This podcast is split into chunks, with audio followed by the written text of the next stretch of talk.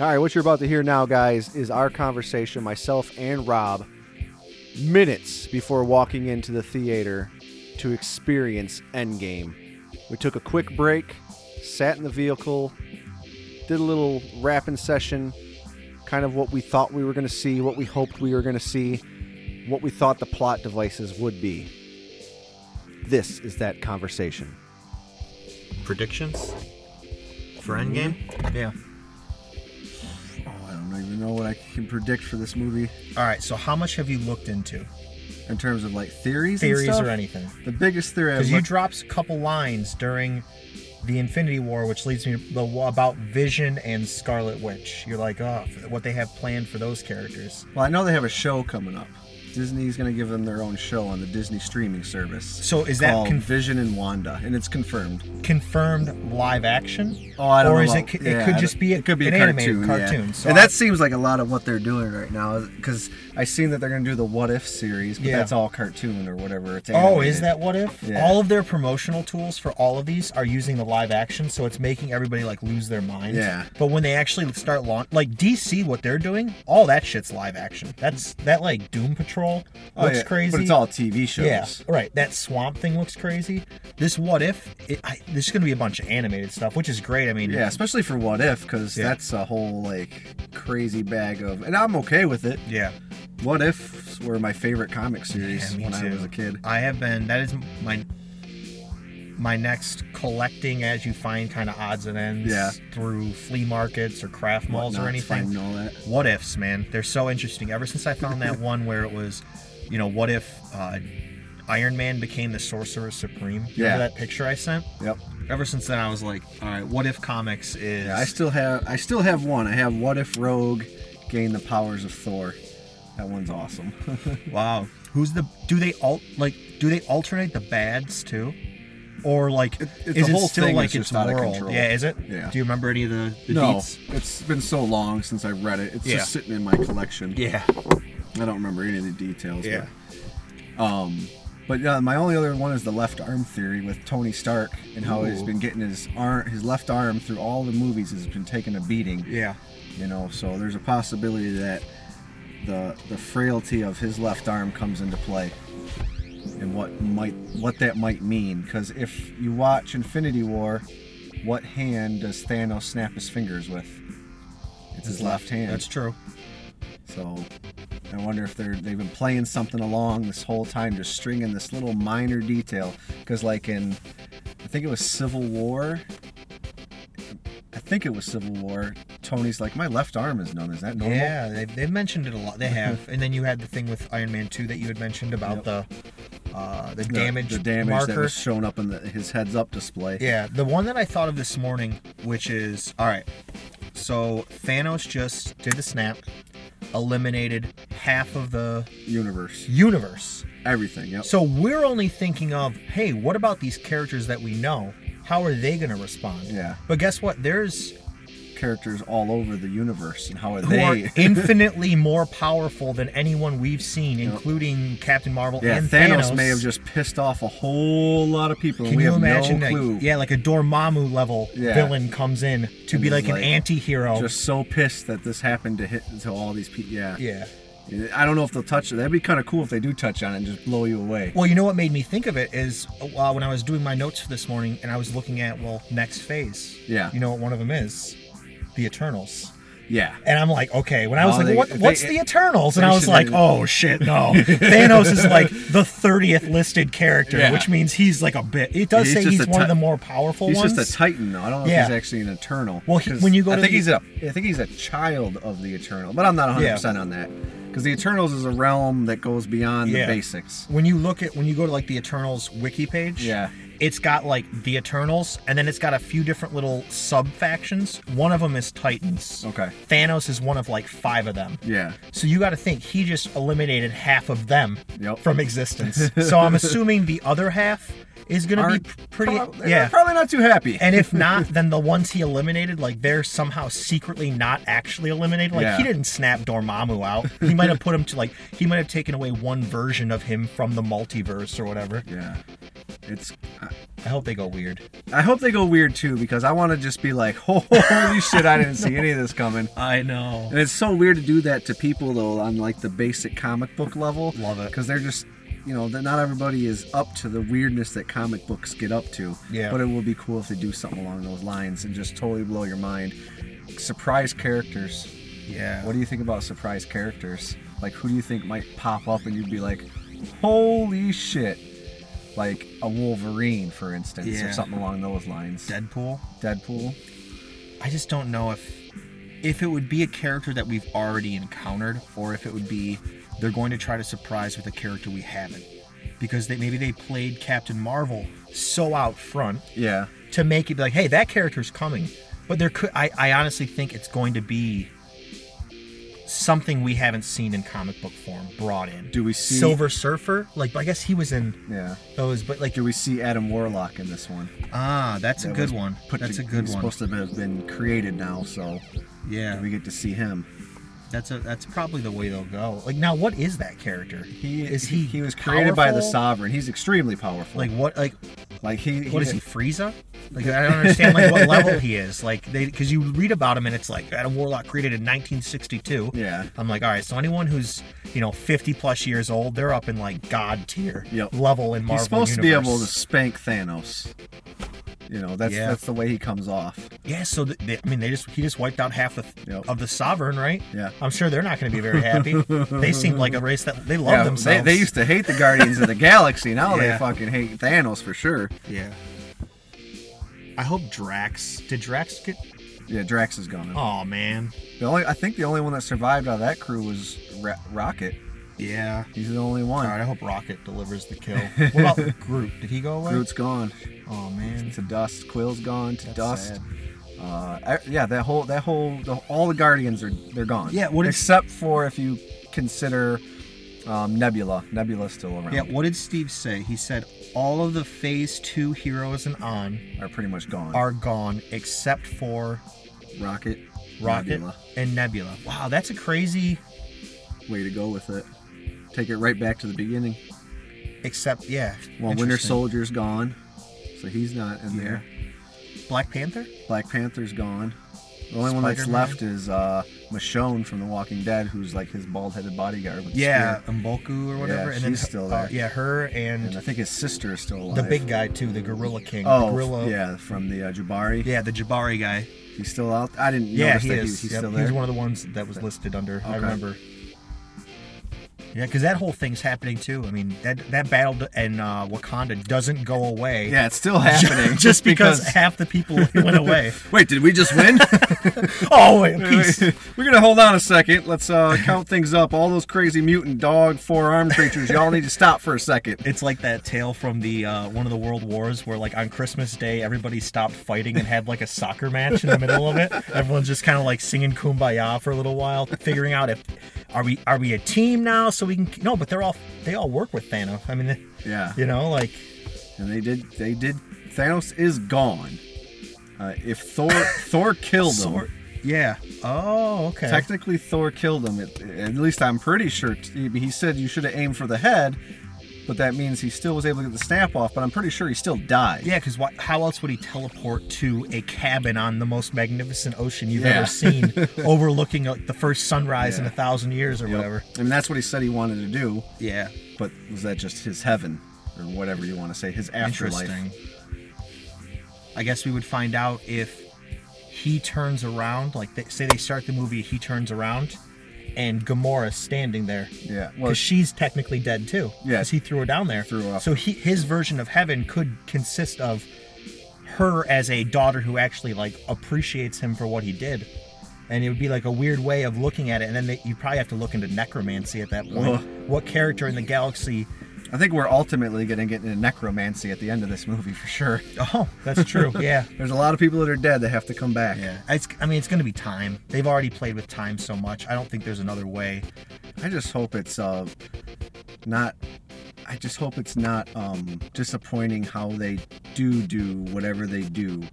If it's just Yeah. like a very simple, and that I don't know if that's going to be satisfactory. Bury it, right? Like, make it something that I should have seen coming, Yeah. but I didn't. I couldn't Don't it just coming, right. pull out a random character out of a black hole at the very end who you know bitch slaps Thanos or Existence whatever, back together, yeah, he you just know? puts it back. I want something where it's like if I had watched this movie and I had you know was in my living room and I was stopping it and I was writing shit down like I do when I watch the other movies that I would have seen coming by the end. Yeah. Or well, I guess I wouldn't have seen coming, but I don't want to just be.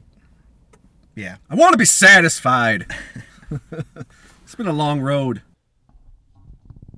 All right, how's it going, guys? Uh, this is Robert. Erin and I are just stepping in real quick because we just sat down to record both our NFL draft recap and we recorded our Endgame uh, episode for TUC versus the MCU, and we realized, well, put it on myself.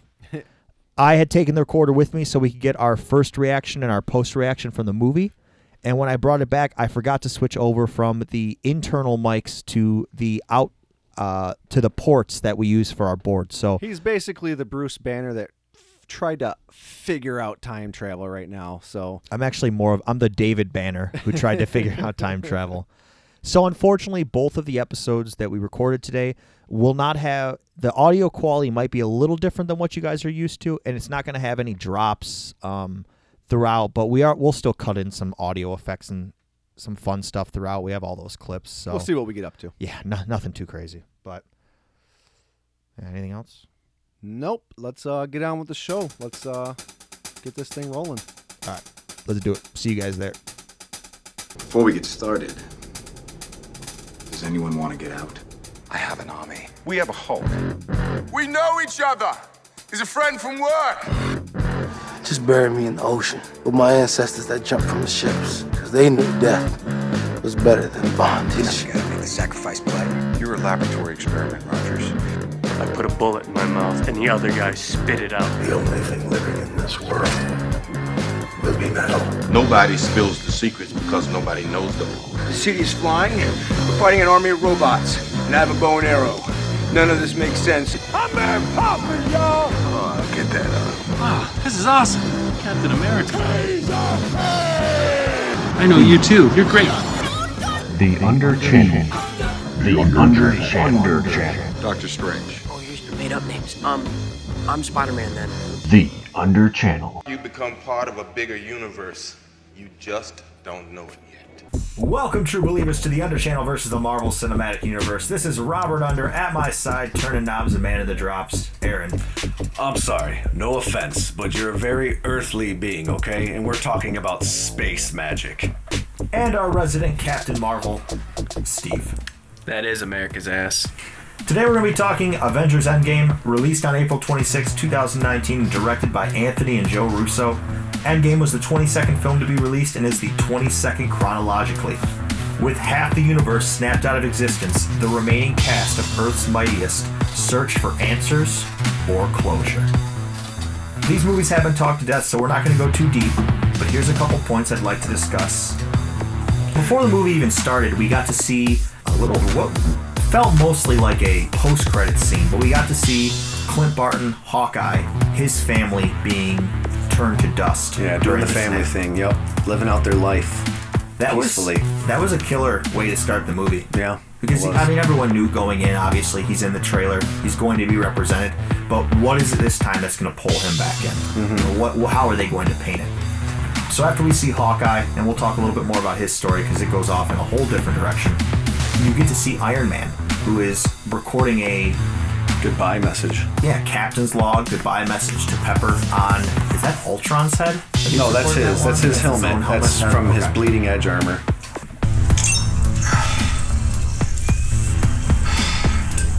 Stay on. Cadence bounce. Shut. If you find this recording, don't post it on social media. It's gonna be a real tearjerker. I don't know if you're ever gonna see these. I don't even know if your son. Oh God, I hope so. Today's day 21. Uh, 22. You know, if it wasn't for the existential terror of staring into the literal void of space, I'd say I'm feeling more better today. Infection's run its course next to the blue meanie back there.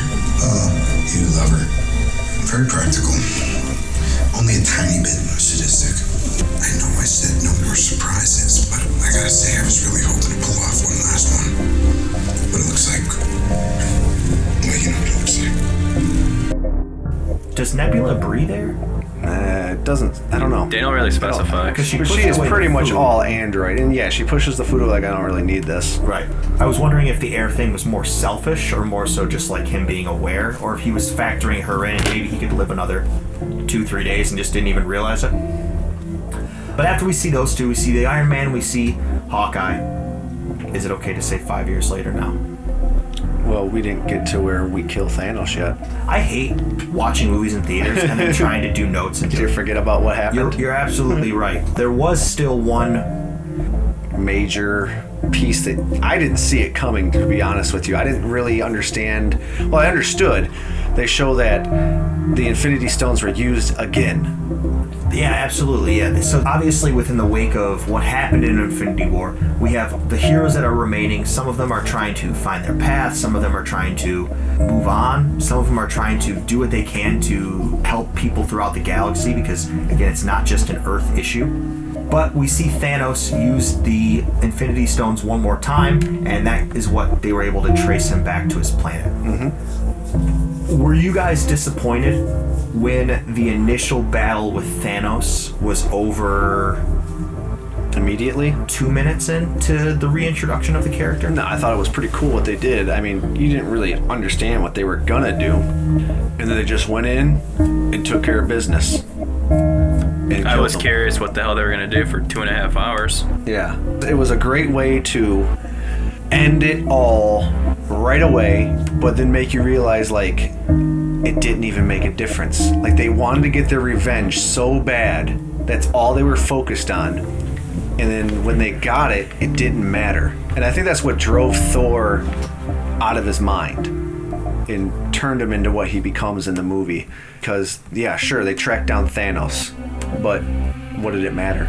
Well, Thor comes from the realm of every hero he defeats, beating them, or killing them, I should say, ends whatever end of the world Thing is uh, going on. He, right. he conquers, he Yeah. wins. But in this realm, Thanos won.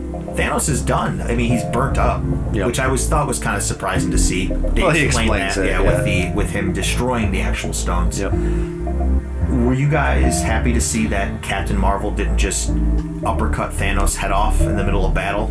You know, it was, was it it, was still yeah. a team, Team effort, effort. when they brought him down. I mean, obviously, It wasn't just her. She couldn't just do it on her own. yeah, it was still a, an Avengers. tr- Uh, Well, during the first fight, she easily overpowered him because this version of Thanos had no Infinity Stones or an army, And he was weakened. and he was weakened But he still held his own for a brief second.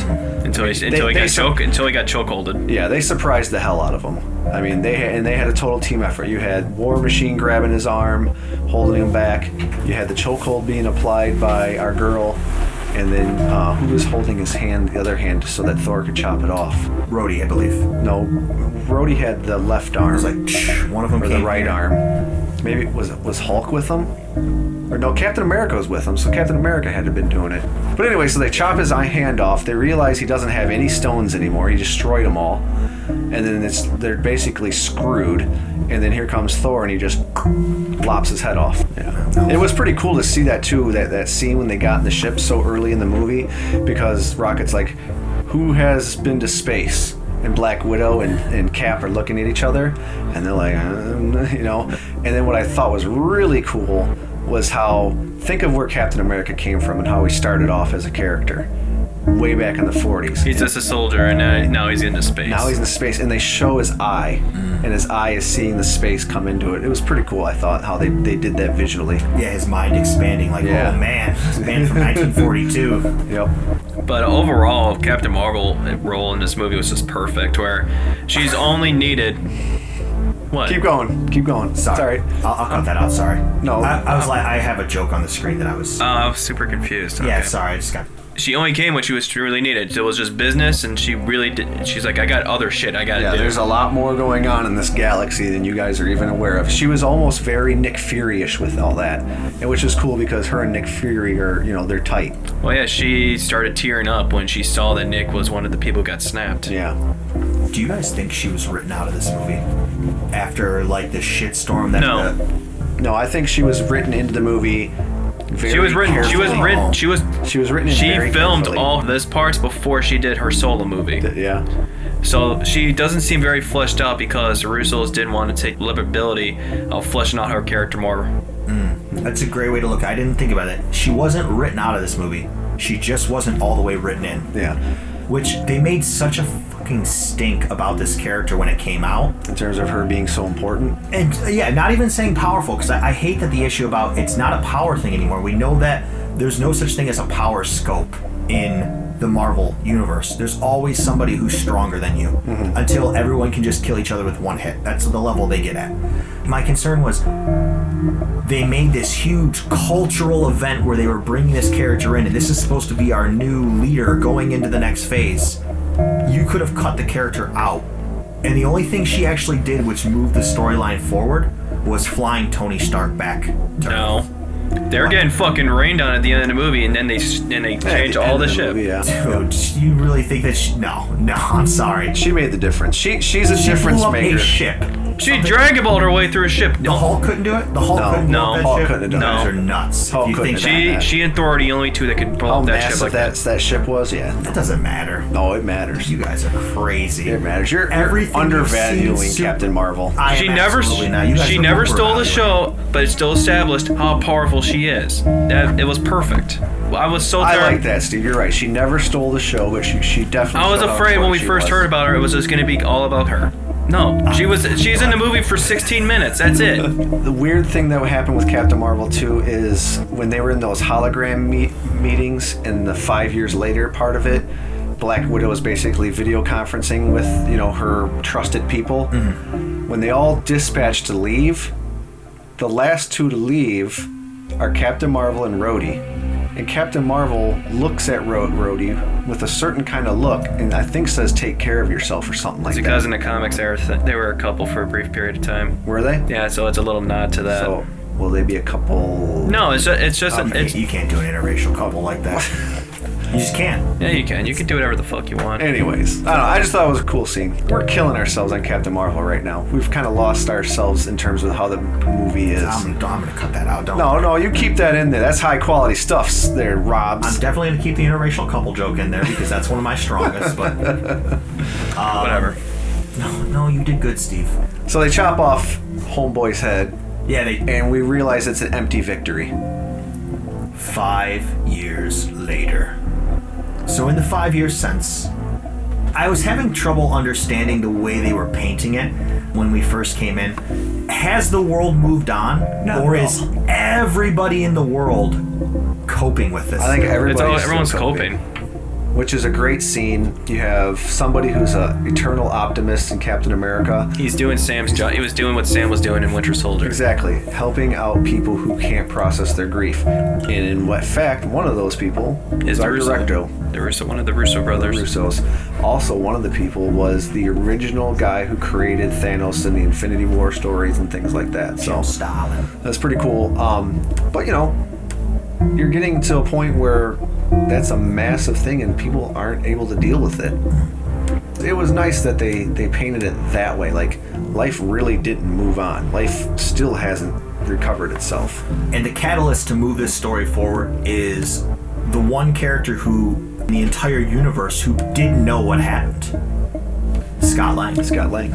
So they showed that when the snap happened, Scott Lang was down in the quantum realm. Really convenient plot point. A rat walked across the dashboard of the van and it brought him back. It's not a plot point. That was Rat Man. You didn't know that? Oh, that's from the origins, man. That was in the comic book originally. but God, that was an interesting way to introduce that character, who is such a comedic foil, and it's so goofy, and every single scene is written above his head. To be introduced to the state of the world through his eyes, with him walking back, going up to his house, knocking on the door, and seeing his daughter for the first time. Being like, what the hell has been going on? I mean, can you imagine Scott Lang in that first conversation while everyone was blinked out of existence? I know you think it was five hours. You know what I think it was? I think it was a contractual debate. I think that Paul Rudd played hardball with the Marvel comic universe, and he said, "Listen, I'm not doing your movie. I'm not doing an Ant Man sequel. I'm not doing any of these things unless you make me the center focus point of Endgame. This movie will be a heist movie. It will be one of my movies because you guys stuck me into the heist movies of the Marvel Cinematic Universe. All that I get to do is be a caper. I get to be a thief. I'm barely a superhero. Endgame's going to revolve around me. And if it doesn't, I'm not doing it. Just a normal heist? Well, this time they did a time heist. And he had to break it down for Tony Stark to I gotta, really. I gotta fix that real quick. All right, so the Avengers come together and kill Thanos. Thor chops his arm off and then beheads him. Five years later, we're seeing how the world is coping. Scott Lang comes back, ends up speaking to Tony Stark, and basically putting the idea in the mind is, hey, in the quantum realm, time doesn't work the same way. Yep. So if we're going to find some sort of method of us getting things back, it's going to have to be through quantum science. I thought that was a great introduction to Tony Stark's character. Getting to see him, getting to see At him that with point, his family. five years later, yeah. he has a daughter in place. Everything he wanted to do.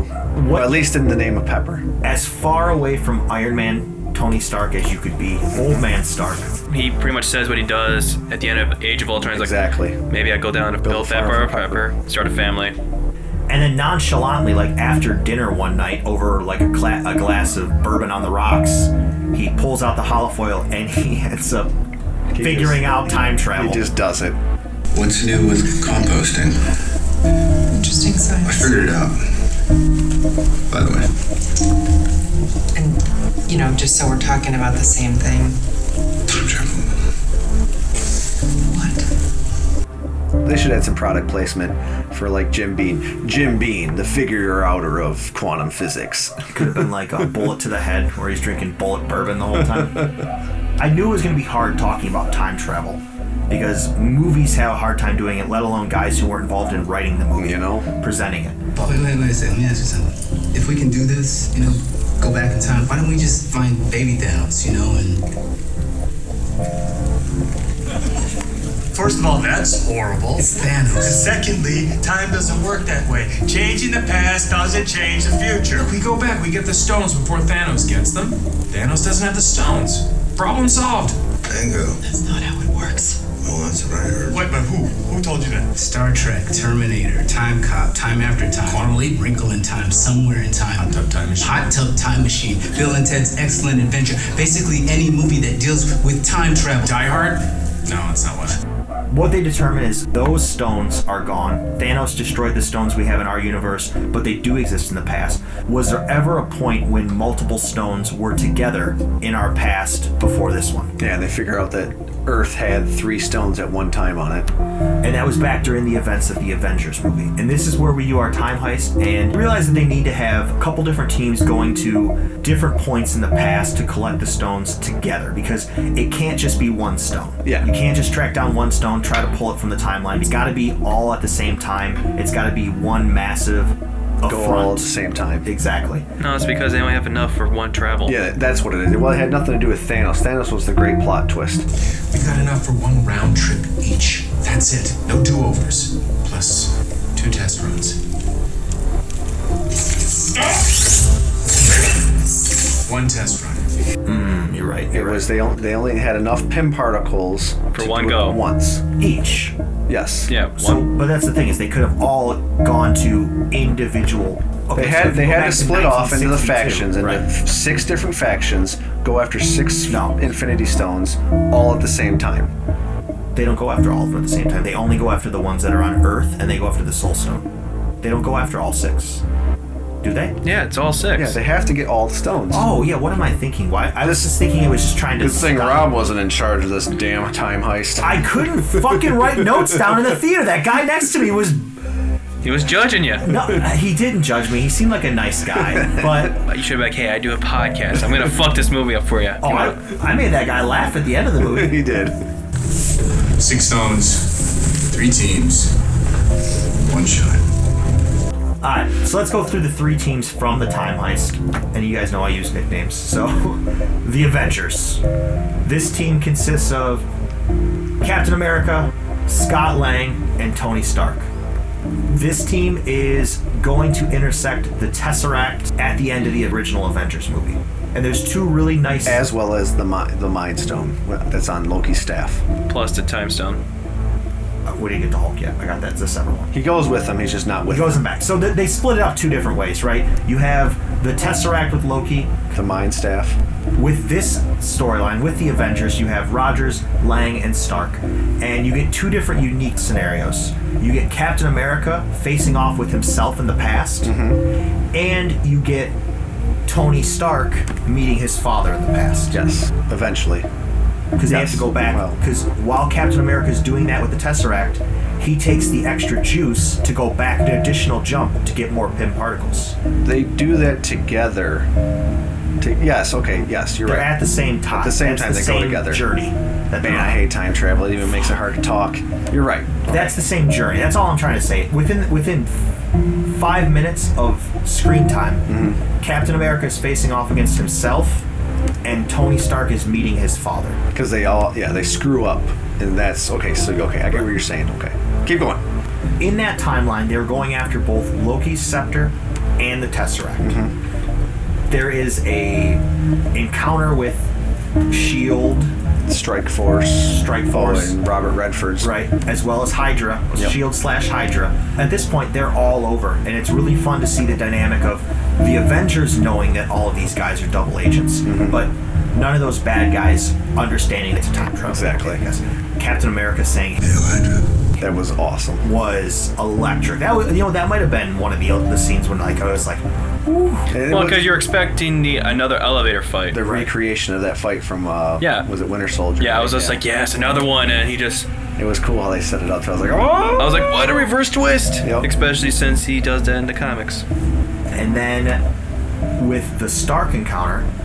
The struggle Tony Stark's had with his father over his life has Uh-huh. been so dynamic throughout this entire series. And it's really fitting that the first time that Tony Stark has an opportunity to speak face to face with his father is the first time he's softened to it because he's a father himself. Mm-hmm. The day before the snap happened, if Tony Stark had had that conversation, he wouldn't have been able to have that conversation. it would have been a completely different. I, I'm your son from the future, and you wasted my life. Yeah, but or something dumb. exactly, it would have been petty.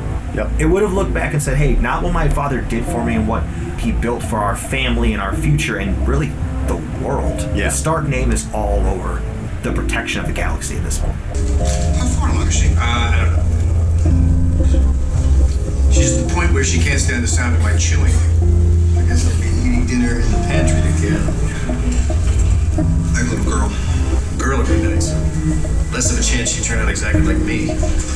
What'd be so awful about that? Let's just say that the uh, greater good has rarely outweighed my own self-interest. It was a good exchange. That whole scene was very, very well done. It really helped work with that dad dynamic that these movies really seem to play hard on. At the same time that storyline is happening, we get to see Bruce Banner, well, Professor Hulk at this point. we don't get a lot of Bruce Banner in this movie. We get an amalgamation. Yeah, no, that's exactly the word I was going to use. Nice. Bruce Banner and the Incredible Hulk, a character called Professor Hulk. So Banner has finally been able to harness the raw physical nature of the Hulk and keep his intellect intact. Yep. Which is really the only character growth that's possible. Yeah. With where the Hulk was at before. He, he accomplished his goal because in the first Hulk movie, he said, I want to learn to use it, which is basically what he hmm. did. He spent a lot of time Didn't he trying say he to wanted to it. destroy it? He- In the beginning, he wanted to destroy it. That which was the- Edward Norton. Yeah, in the Edward Norton movie, he first wants to destroy it. Then later on in the Edward Norton movie, when he's going to do the final battle, he says, I need to learn to harness it and use it. So that's kind of his whole thing throughout the rest of that movie is learning how to use it. And then even in the first Avengers, they're like, "You got to get angry. What's your secret?" And he's like, "I'm always angry." Mm. You know. So that's him like figuring out how to use it. And then throughout the rest of the movies, especially in Infinity War, he loses the ability to become the Hulk because now you have to imagine the Hulk has been humbled by Thanos. He's afraid to come out and do these fights now because before that he was in Ragnarok and the Hulk had taken over and been the Hulk for however many years on Sakaar and there was no Bruce Banner anymore. So it was an interesting way to see how Banner was trying to control the Hulk, then the Hulk took completely over, then the Hulk went away and wouldn't come back out, and Bruce Banner was completely in control.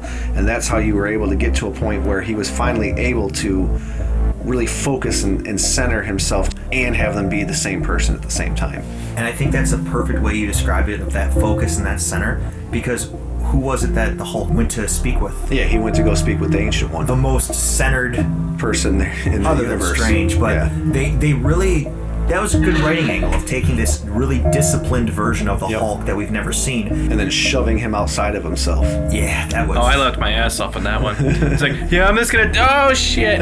I was so bummed it wasn't a giant Hulk astral projection though. Do you think he can Hulk out in the astral realm? Yes. Just gonna say yes, because yes. Because you want to see a strange. Uh, I want to see a Banner team up movie. I don't know. You can do it. Damn it. That's all that matters.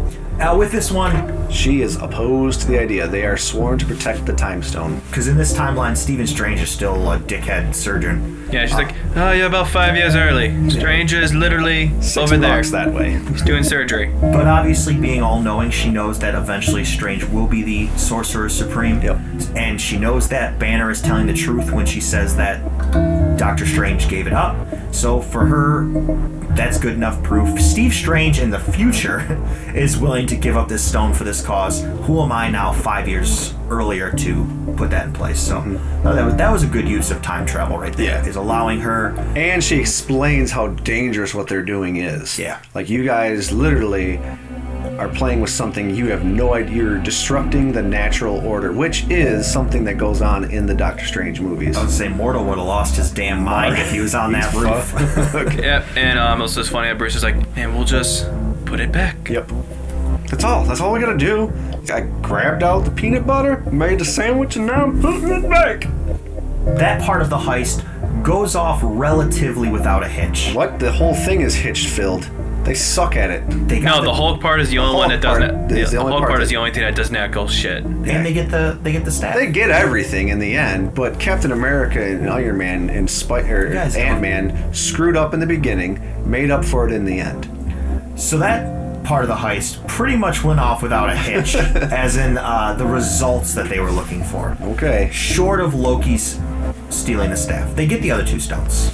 They got they got everything they set out to get. That's all that matters. It doesn't matter how it got there. It's not the light. It's the journey, man. Another heist team, Thor and Rocket, go back to Asgard, and they go back during the events of Dark World. They have to recruit Thor first. Who goes to recruit Thor? Professor Hulk. Professor Hulk and and Rocket. So those guys go to the new Asgard, go get Thor, which was probably one of the best parts of the movie is seeing our new Thor. They walk in, he's not hanging out in Asgard. He's not being the king of Asgard anymore, right?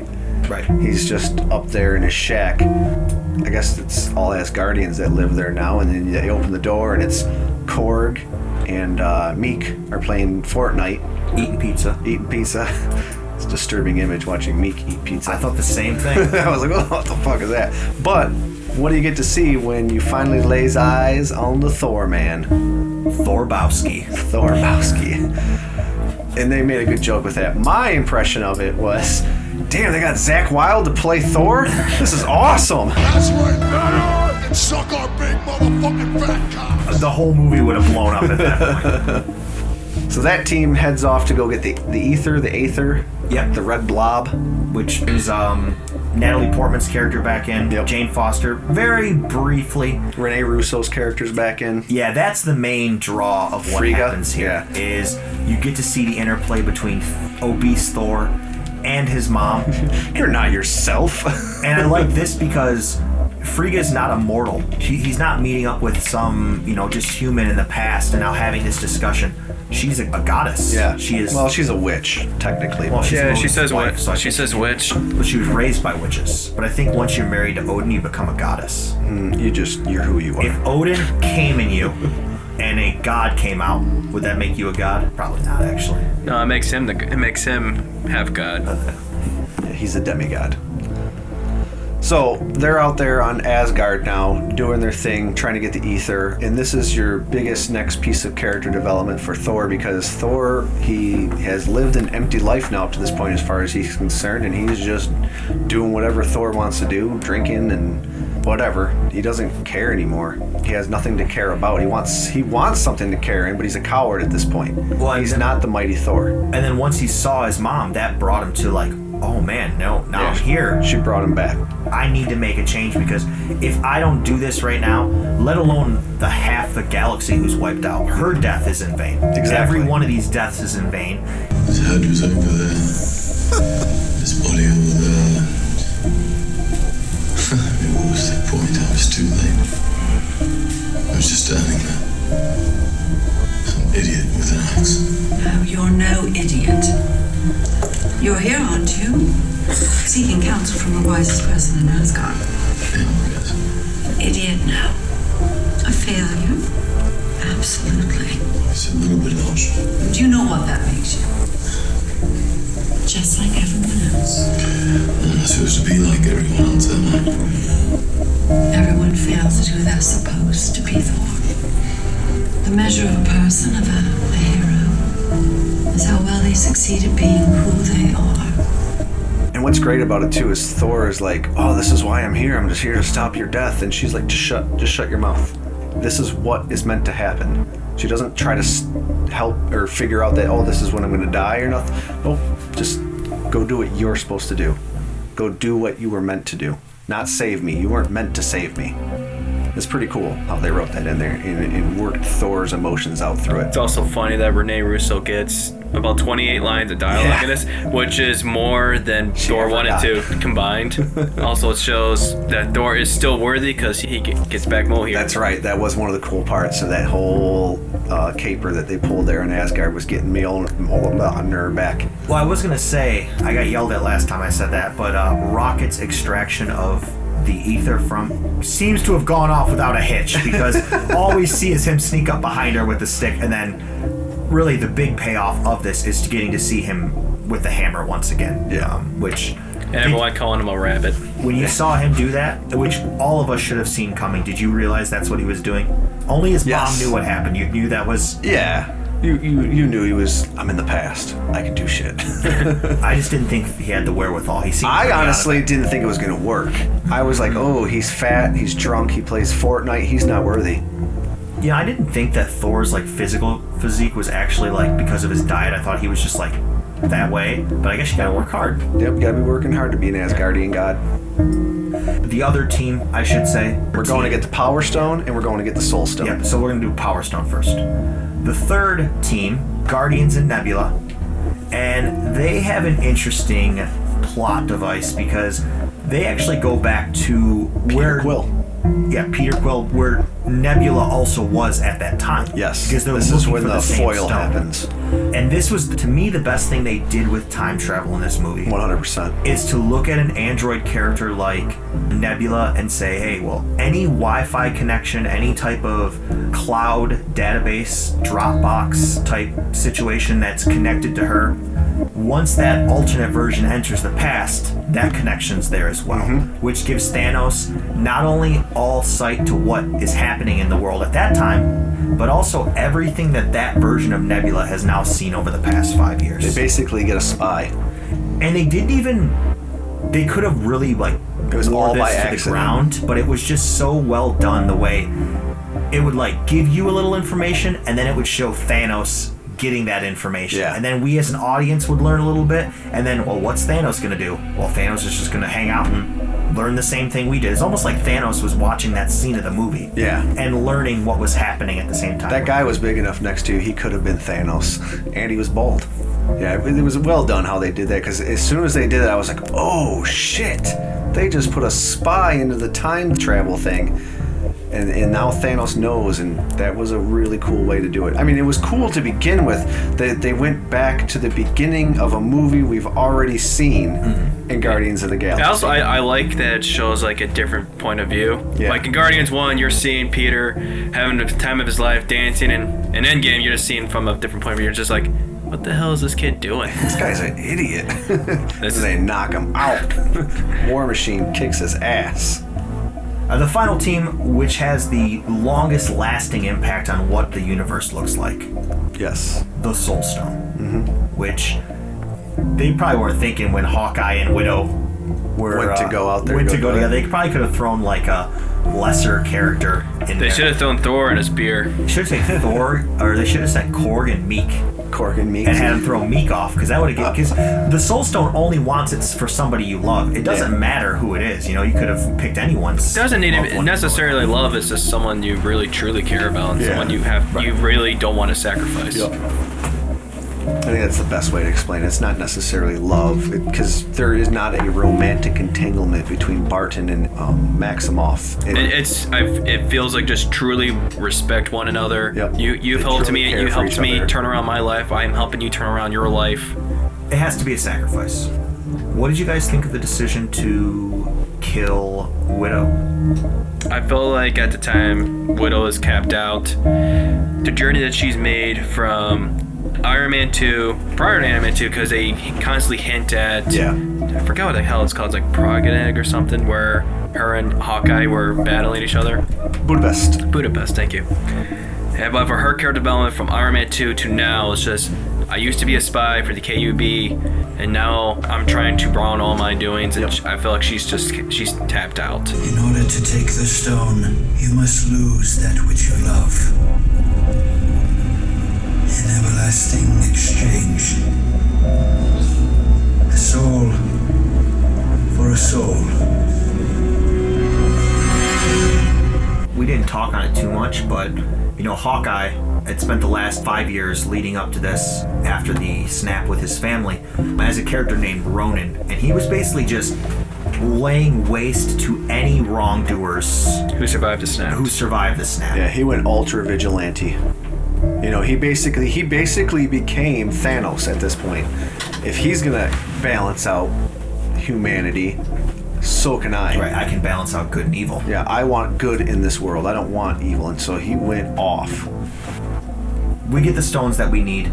They come back, they create the gauntlet, and they look around and say, well, who is actually going to do the snap? Mm-hmm. Because now that we've gone back in time, we've collected this new series, somebody has to put the gauntlet on and actually make the wish, which they never questioned if any of them actually knew how to do it. They were like, I think you just put it on and hope things work out and snap your fingers with the right thing in mind. Yeah, I think that's how it works. Because you're right. I was thinking the same thing. I'm like, how do they just know it's gonna work? Like nobody really understands how this works, and they just snap their fingers, and whatever they want to come true comes true. I guess they don't need to explain it. It is a MacGuffin in the end, but yeah. Yeah, they don't need to explain intergalactic, you know, god powers to a bunch of mortals like us. Yep, just like he says, I'm sorry, but no offense. You're a very earthly being. We're talking about space magic. So the Hulk is the one chosen. Basically, the way they look at it is earlier in the movie when they saw Thanos and they saw the What it did to him. Exactly what it had done to him. It had burnt up his entire arm and his whole left side of his body. The Hulk was like, "Well, I have the regenerative capabilities. I'm the strongest. I'll be the one to do it just in case there's any issue." The Hulk does do his snap, and what his wish is is that it's still five years after the snap. Nothing's changed. It's just that everybody who was wiped out is brought back to this present day. No other changes. Yep. What are the results of the Hulk snap? The results of the Hulk snap are very short lived. Obviously, it works, and as an audience, you're like, wow, but you don't get the immediate satisfaction out of it. You're like, well, what really worked? Scott Lang sees a bunch of birds outside? That's what worked? Because you don't see much else. Then you get the big payoff, which is Barton's wife, right? Yeah, that kind of confirms that everything is slowly coming back, and then Thanos just tears that place apart. Yeah, and I felt that. When that happened, I was like, fuck.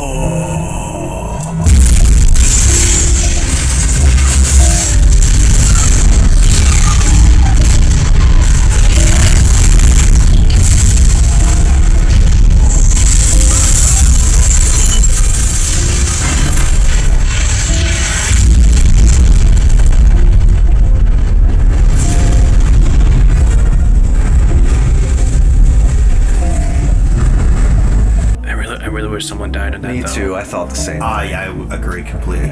Crazy to think. We knew there was going to be some time travel going into this movie. Some way for them to go back in the past. And did anyone call the second version of Thanos coming in? Well, it was a sneaky way they did it, and they did it in a very logical way. They showed that you had a spy in Nebula, so the evil Nebula knows about the Pym particle now.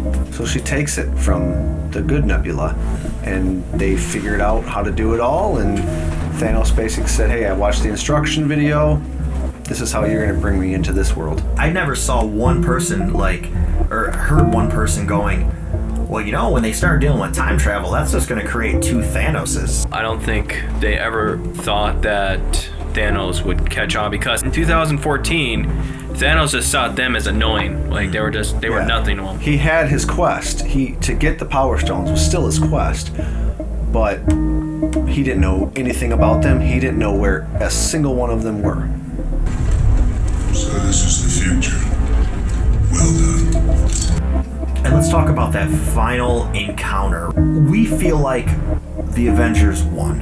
Hulk got the Infinity Gauntlet. He did the snap. We see these characters brought back in. Seconds later, the entire Avengers HQ is just decimated by Thanos worship. Operation Barn Door didn't matter. Is that what We it then was see I think it was called Barn, Barn Door. Yeah, when they closed all the blast shields. Okay. Uh, We then see Thanos' ship and all of his legions, the only way to put it, spewing out onto Earth, and you see, you know, his Black Order, basically the entire wealth of Thanos' power from his 2014 intergalactic conquest era is at full. The will. Frieza Force is in full effect. And he knows they just use the stones. That means all of them are in this one building. If I throw all my forces at it, I win because they put them into the Infinity yeah, Gauntlet. because they're in the gauntlet. Yeah. As heroes begin to stand up out of the rubble, three of our big pillars are the ones who will walk up to confront him. You have Captain America, Iron Man, and Thor Lebowski. no, it's Hulk in this one. The Hulk is down in the basement trying to still lift everything up. You're right. So it was it was Thor Lebowski, Iron Man, and Captain America. Approaching Thanos, and this is the beginning of the final battle. God, it's just it's almost like too much to even say. There was times when Thanos was winning. There was times when Thanos was losing. I'm, I'm gonna get to what we're gonna actually talk about, Steve. Um, Steve's just patiently waiting. He's much like Thanos in this scenario. Go. Find the stones. Bring them to me. What will you do? Wait. But we do have to touch on some of the major points that took place in this battle because there was way too much fan service to just gloss over. Oh, so much. The last 40 minutes is just fan service to the movie. As the battle approaches, Thanos is battling his way through the Avengers and he's fighting Thor, um, both his axe and his hammer. Yep. and is still overpowered by Thanos, and they get knocked out of his hands. Battle ensues, and then we see the hammer being lifted. Okay, you me- you're straight up skipping Just, a part. just do it, Steve. Just go ahead, jump in. Okay. Thank you. Thor's trying to call Stormbreaker. Thank you. Thanos catches him in midair. That's right, yeah. And straight up tries to cut him right in the chest, which is what Thor tried to do to him. Yep. And then you see Mohair just being lifted. Um, I thought it was just gonna, you know, go, into Thor's, hand. Me too. And then you see probably one of the best moments of all Marvel history. It was okay. God, fuck you. it goes into Cap's hands, and he, he gets the power of thunder. Nobody's seen that coming. I don't care who you are. You didn't see that coming. The only way you have a hint of it is from Age of Ultron. Made it nudge a little bit. I was gonna say that he spoiled it. Even when I saw him pick it up, I was like, "Oh, well, now he's a badass and he's got this hammer." But that took me back to the original Thor movie where Odin says, "Anyone who is worthy of this hammer is worthy of the powers of the God of Thunder." Yeah. So that's why he was able to get all the actual lightning ability out of that hammer, on top of just being Captain America wielding a badass Viking weapon. And they did a lot of cool combos with that too, with the hammer and the shield. Even going back to the first Avengers movie, or maybe no, it was Winter Soldier. I don't know. Anyways, keep going. Sorry, sidetracked you. So as the battle goes on, we do see the Infinity Stones rising up from the ashes of the headquarters, and Thanos reclaims them, right? And that's, Well, that's Clint has them. He's run- it's, it's basically a game of football at this point. They're trying to get the Infinity Stones, the Gauntlet. I'm just trying away to remember what was the big game of keep away. breaking point when the portals opened up and you got to see all of the people who were flashed out. When through. when Thanos came out and he said, All right, fuck it, everyone dies. You could not live with your own failure. Did that bring you? Back to me. I thought by eliminating half of life, the other half would thrive. But you've shown me that's impossible. And as long as there are those that remember what was, there will always be those that are unable to accept what can be. They will resist. Yep, we're all kinds of stubborn. I'm thankful. Because now I know what I must do. I will shred this universe down to its last atom. And then, with the stones you've collected for me, create a new one, teeming with life. That knows not what it has lost, but only what it has been given. And then you get to like the probably like the most comic book shy ever gonna see is a Steve Rogers, broken shield. Yep. Mo here, he's like, I ain't fucking backing down. He's ready to go. And then you just see hundreds of thousands of Thanos' legion. just come raining down. And then you hear Cap on your left. On your left. That was badass. And when I saw the movie, people were screaming like, "Don't you be messing with me on this! Don't you be doing that!" and then you see Black Panther coming in, you see the Guardians slip coming rings. in. Oh, yeah. You just see it all. And I think people lost their shit the most when they saw Spider-Man for some reason. Well, it was the emotional attachment between Tony Stark and uh, Peter Parker. So I think that was the biggest part of it. Yeah, and as all these characters were you know, brought Coming back into screen. existence, it was just a a roar, right? The biggest one in our personally in our studio was Black Panther. Yeah, people went nuts. Wakanda forever! Oh forever! shit, he's out there! Yeah, they were going nuts. It was all. I mean, everybody got applause for the most part. I mean, they were just going crazy every time another group came out of a sling ring portal.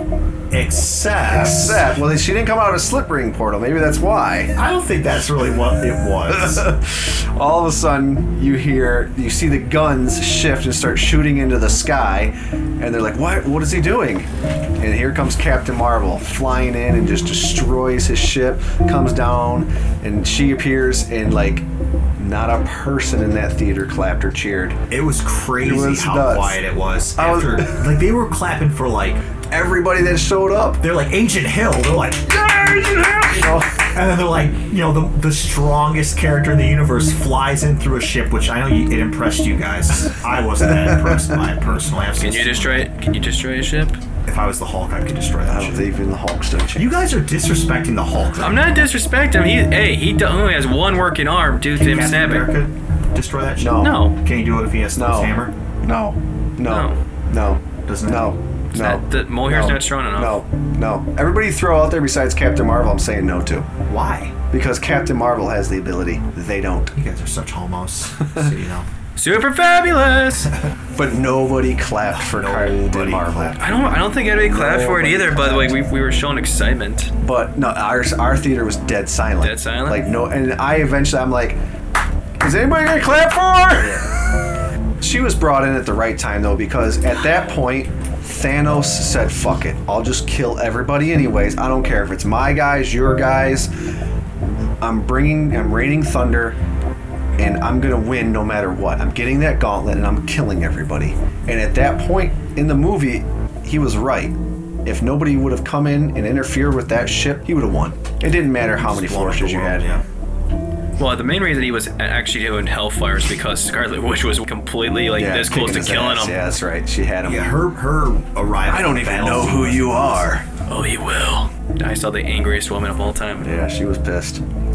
At one point, the Avengers realized that we got to do the snap and bring people back, but as long as Thanos is existing in the galaxy, this really isn't going to end. Yeah. So they do need to use the stones again. Only fitting that the man that this entire universe was built Began upon is the one who makes the sacrifice, and it is a sacrifice, and we'll talk about that shortly. But Iron Man, really cool scene. Um, holding the gauntlet. Thanos believes he has all the power. Somehow Iron Man ripped the stones out of it. All six of them fairly easily. It was his suit. It was his Iron Man hand. That's true. I didn't realize it was a it was a Tony Stark gauntlet. You know, it would have been awesome as if Tony Stark like was like, "Hey, Friday," and the gauntlet just flew off of Thanos. but Iron Man does take the snap, and he makes the ultimate sacrifice. It cost him everything. Right? The damage that we saw earlier in the movie when we saw Thanos get burnt up, and then we also saw the Hulk, which we didn't even touch on. I'm assuming the Hulk's gonna have like a Winter Soldier arm in the next movie, but it kills Tony Stark. I'm on the battlefield, the greatest battlefield that the Earth has ever seen. We lost Earth's, Earth's greatest mightiest hero. I, I would have to put him over Captain America for his contributions, not just as a fighter, but his contributions as a scientist. The Avengers didn't stand a chance without Iron Man. Right. All of the financial bankroll that he put towards all their, I mean, All the tech he developed over the years, all the things he developed, everything. Even if there wasn't this imminent threat of Thanos, they probably would have had space travel in the next couple years. Hmm. Tony Stark would have figured it all out. Captain Marvel would have come back at some point, right? I want to end this with this. Going into this movie, what was the over and under, and how many characters you think were going to die in this film? I wasn't thinking anything. I didn't know what to expect. Probably four or five characters. Yeah, my death rate was in the three fours. Because I remember one of you, I believe it was Erin, going like, "Hey, I kind of wish the snap doesn't get reversed because it almost shows that there's no consequences mm-hmm. for a lot of the things that we're looking at." Obviously, the snap was reversed, but it doesn't mean we didn't lose some characters. I have four deaths, technically only three casualties, but we'll talk about those. Iron Man is the big one. God damn, that scene at the end, Iron Man's funeral. When the movie comes out, the first time I watch it, I'm probably just gonna watch that the- scene the again, funeral? just to get myself back into that emotional field. Even though we, most of those characters that were standing there were just fighting with him Yeah, on the, the battlefield, the scene before. But just the respect and to see characters who you haven't seen have sorrow like this, or to see a lot of these characters lose somebody so important. They did everything right. Tony Stark has a heart off into the lake, you know, everything. Everything was done very well in that scene. Even the very innocent scene with Happy and uh, Morgan about the cheeseburgers. Yeah. Yeah, that was a weird one. That was like almost like a scene from Grown Ups was like cut into this Yeah. movie. Well, it's a reference to how much Tony loved No, I cheeseburgers. know, I know that, yeah. Oh, it's all the way from Iron Man 1. Way back. Tells you how far you've come. The next two deaths, there's not really too much to dive into them. The Widow one. Obviously, Widow doesn't come back big from the impact. Soul Stone. That is a big impact. It's like the glue character who kept everything together was Was Black Widow. Now was she's Black gone. Widow, and she was the glue to make this plan work. Yep. They had to She kept sacrifice in one. contact with everybody. Vision. Vision was lost in Infinity War and he's not coming back.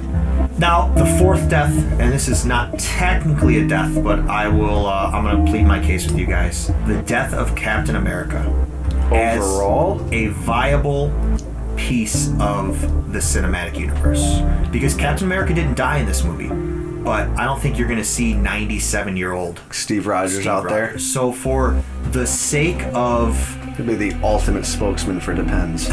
for the sake of just the movie, Steve Rogers is no longer Captain America. Now he does hand over the mantle, Yes. and we're going to discuss that when we do our tie-ins of his decision to hand the mantle over to Sam Wilson. The power of that Tony Stark funeral almost took the shock away of the fact that you're not going to see Steve Rogers as Captain America anymore. That's not a thing. It still hits hard. Yeah, and uh, to be honest with you, like the whole time I'm watching the movie, I'm like, how are they going to kill Captain America?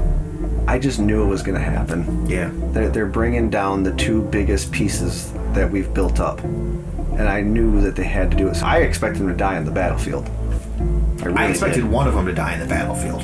At least, God, did anyone actually die in battle? Other than the bad guys, just Tony Stark.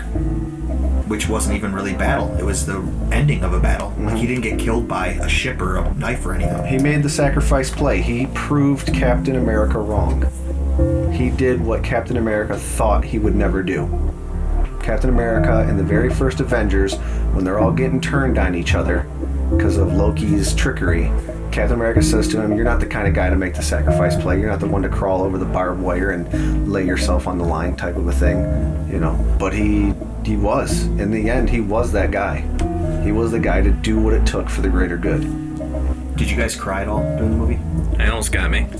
Was it when you saw that Captain America had lost his pump? No. No, it was the Mor- it was the Morgan scene. Got skinny. Yeah. Which Morgan scene? The We're very first we're, ha- one? we're happy Oh, is cheeseburgers? consoling her. And then during the hologram scene where he's just like, Love you 3000. Yeah, I was like, don't do this to me. That's a good scene. And Rob made a great point about Morgan. When they decided to do this time heist, Rob was like, well, if they do this, doesn't that mean that Morgan no longer exists? No. Well, no, it ended up not meaning that because of the way that they did the time. Because Tony said very specifically, when you snap your fingers, you bring them to right now. You don't put us back five years. You bring everybody that left here now. He was very adamant about that in the way that he delivered that that line and everything. Because if he put everybody back five years, He puts Morgan everything. would- yeah, He puts everyone five years. Exactly. So it was pretty cool how they explained it away, I guess. But that was a, a great part of this time travel thing and, and putting the limits on it and things along those lines. The, the whole Morgan piece of the puzzle was like, damn man, the stakes are so high for Tony Stark. Like they are so high. Even even Clint, the, the stakes were that high because he was going to sacrifice himself, and then the whole plan and the whole reason why he would have done any of this doesn't even matter to him anymore because sure his family comes back but he's dead. To close out the first part of the show, we've decided to feature a single piece of dialogue that we felt best captured the essence of the film. Allow me to paint you a picture. Once they finally have Captain Marvel rescue Tony Stark, she flies them back to Earth, just puts that ship on her back.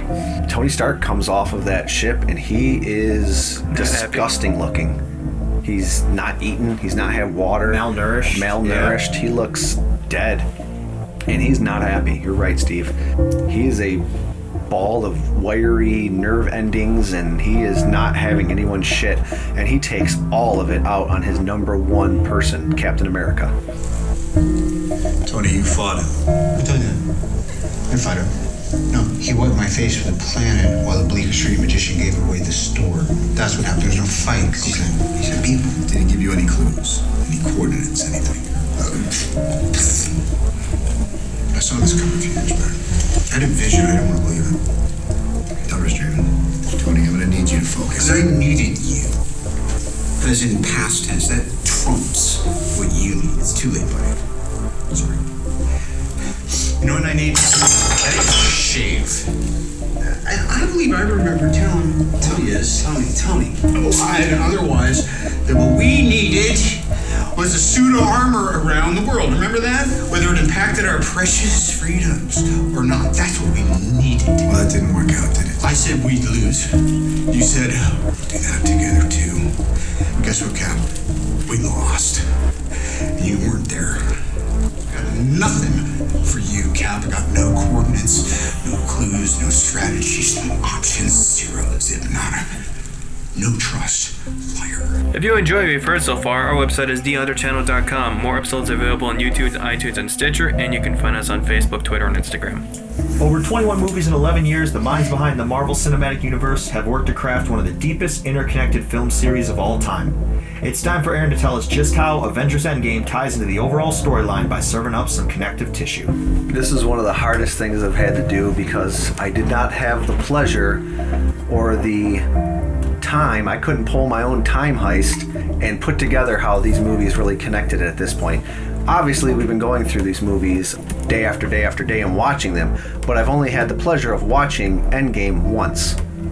So here are some of the things i saw and mental noted as i was enjoying this epic movie.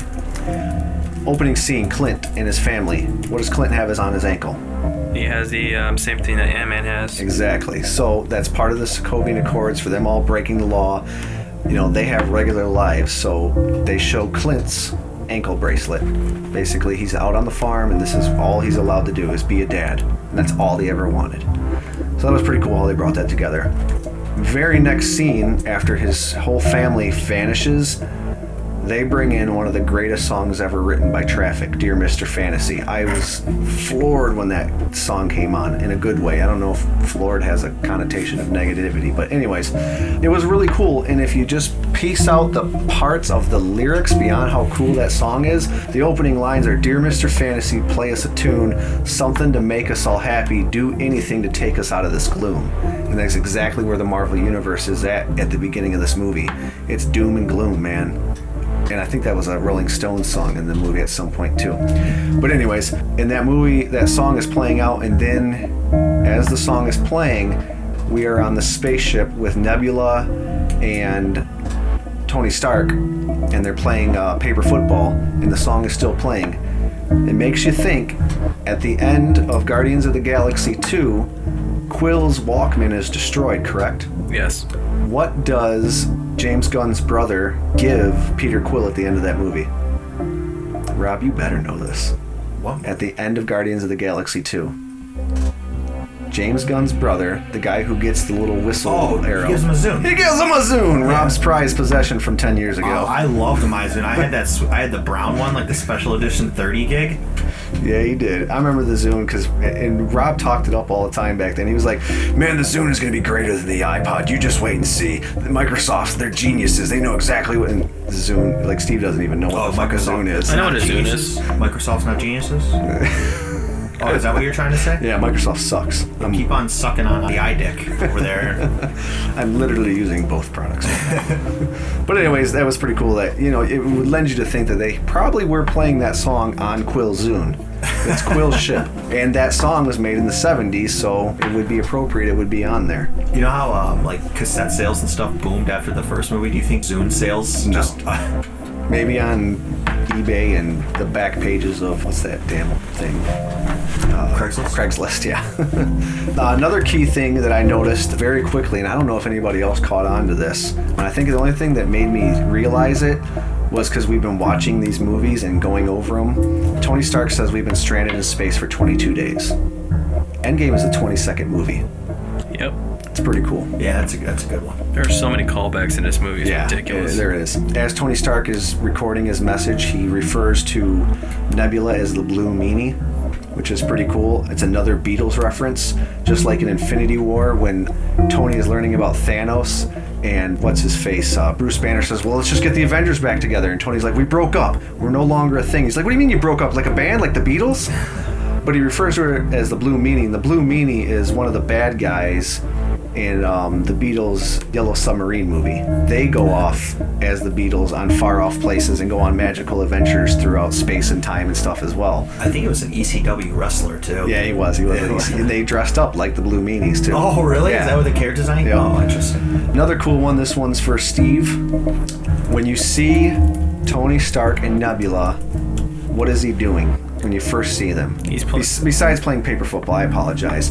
When he starts explaining what they're doing, they figured out how to fix the ship, right? In some regards, how to get some fuel for about two days worth of flight. Yeah. He's hammering and doing stuff with what is he wearing? This one's for you, Steve. Come on. What's Right, he he's wearing a tank. He's wearing a black tank top, just like he was in the first Iron Man movie when he was building his first suit in that cave. He was wearing a black tank top. What'd you think of his comment where he says that he loves Nebula? Did you catch that? Uh, no. He mentions loving Nebula, and I think he Was it like when he was in that chair dying and he she no, sat him up? Or it was early in the movie. It was like the first note that I wrote down when I was watching. I want to say it was during that ship. Like she suggested something, or she said something. Hmm. But he, it was like really weird to me because I'm like Tony Stark doesn't sign and loves people. I don't think he's even said it to Pepper. Yeah, I don't know if Let I've ever alone, seen it. yeah, he dropped it on Nebula at one point. I was like, oh shit. Interesting. Things have gotten strange over the past 22 days. He doesn't. No, it's not. She was saying that you'll love her because of her uh. Oh, that's what it was. Yeah, he's telling Pepper Potts that she would love Nebula because how cool and much of a ball breaker Nebula is. Oh, you'll How- love her, not I love her. Yeah, yeah, I got you. Okay, it that is. way, You're right. That sounds way more like Tony Stark now. Thank, you, Steve. I know I yelled at you a few minutes ago, but He also records to Pepper Potts in his mask saying that same thing. It's it's you. It's always been you. Call back to um, Iron Man 2. Call back to Iron Man 2, exactly. When he was giving her the business, basically saying like, "You run the company. You know, this isn't me. This isn't who Tony Stark is. You know, and that's that's his biggest "I love you" line to her. let's go to New Asgard. The beginning of Infinity War, I was pretty sure that Thanos killed everyone. You know, we we seen Hulk get rainbow bridged out to Earth, and I don't exactly remember how Thor got out of there. But everybody else I assumed was dead. That's a great point. So all the refugees of Asgard magically are not dead now. They are on planet Earth, New Asgard. New Asgard, with Miek and Korg, which I was very happy they weren't dead. Don't get me wrong. But you would think they would be some of the first to die because they were Yeah, they probably were ready to fight, soldiers yeah. on the ship, and then Thanos would have just You're dead. poked them. Yep. I don't know. Maybe maybe Thanos was cool about how he killed everybody on that ship. He was like, "You guys on the left, you're alive. Go to New Asgard. Everybody else." That's die." how he does it, though. He, he, he Yeah, you're kills- right. He does. He exactly how he does it. Was it possible like Heimdall sent a bunch of them to Earth? No, 'cause bifrosted them or anything? In Infinity War, you hear Heimdall say like, "Give me one last chance of power" or something like that, right? I know he does. He says something, and He says something Oh, when he threw the Hulk. Well, that's what I'm saying. It's when he threw the Hulk to Earth to reveal it, but we don't know. What about an hour earlier? yeah, but you see a pile of bodies all over that Yeah, ship. for sure. So I don't know, but I think Steve's right about Thanos. He just wiped out half of Asgard. Yeah. And you know we what? don't know how exactly they arrived on Earth, but they did. Yeah. And, and the Ebony Maw guy is giving his speech like, You have been chosen, blah, blah, blah, by the great and mighty Thanos. Dot, dot, dot, dot, dot. So, New Asgard exists. Half the people are alive, including Korg, who is wearing a cool uh, Hawaiian t shirt. Uh, they should put Miek in one. It's like a tiny roly poly. Uh, Nah, I think the pizza in the mouth thing was perfect. it's just creepy. Clint and our girl Black Widow flying off into space to go get the Soul Stone. They both look at each other and they talk about Budapest for a quick second, which has always been like their connection, I guess. Steve said it, one of the best lines in the movie, when Captain America has a broken shield and Mjolnir and he's ready to just say, fuck it, I'll take on your whole army by myself if I have to. What's that famous line again, Steve? What line? The, line, the line, man. Tell me the line. The Brainy thing. uh, What line are we talking about? Captain, it's pr- this line is probably better than Avengers Assemble? No, no, no, no. Because that's the best line in the entire movie. Okay, no, this mo- this line is better, and I'm gonna get you to say it. You're gonna say it. Can you write it down? Nope. Captain America has a broken shield and Mjolnir in his hand, and Thanos just said, basically, I'm gonna just destroy everything. Did he say everything. anything or? And Captain America's I standing there, and one. Captain America's ready to just take on the whole Thanos I can do this all army by No. himself. And it, Captain America doesn't say it, but it happens to Captain America. On your left? On your left. Knew I was gonna get you there. I just had to lead you along. So, call back to Winter Soldier. We already talked about that one. All over. I know we did, but it's part of my connective thing. I don't want to skip my notes. You think I I typed these out on my QWERTY keyboard and I'm just gonna take it for granted? MCU cameos. Way too many. There is a ton of cameos throughout the MC universe. In this movie alone, we ran into what's his name? Ken Jeong. He was the little security guy. From Community. Yep, as well as many other things now. He's gone on to have a pretty good career throughout all kinds of movies. Uh, the, the Hangover. Um, I, I can't even think of everything he's done. Well, here's a few more notable cameos throughout the Marvel Cinematic Universe. Tom Morello of Rage Against the Machine.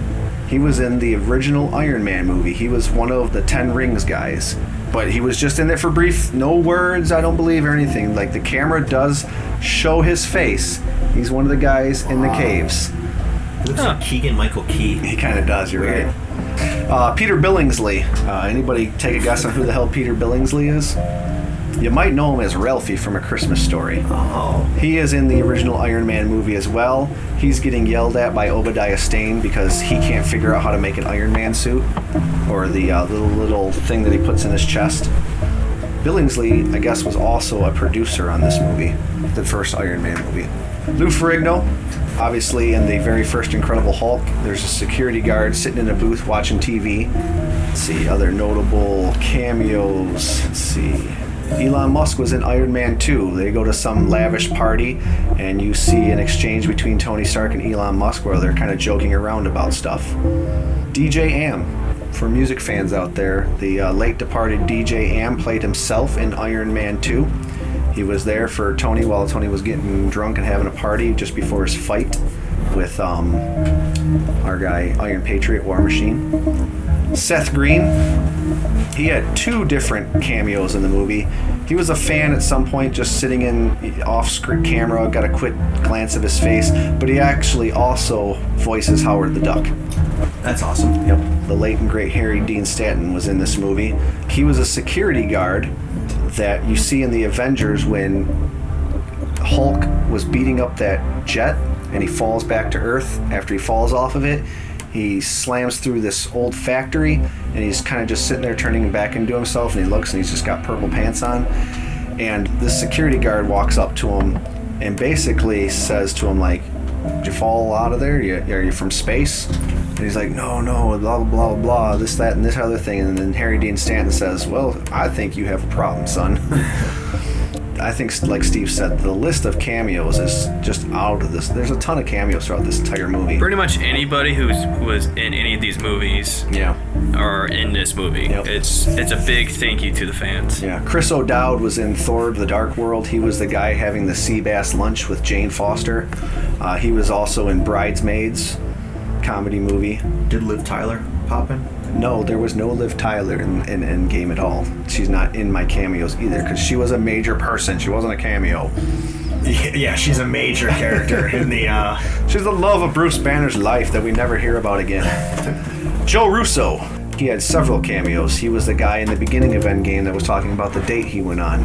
He was a doctor for Nick Fury in, I think it was was it Winter Soldier. He played a doctor a couple times in both Winter Soldier and Civil War.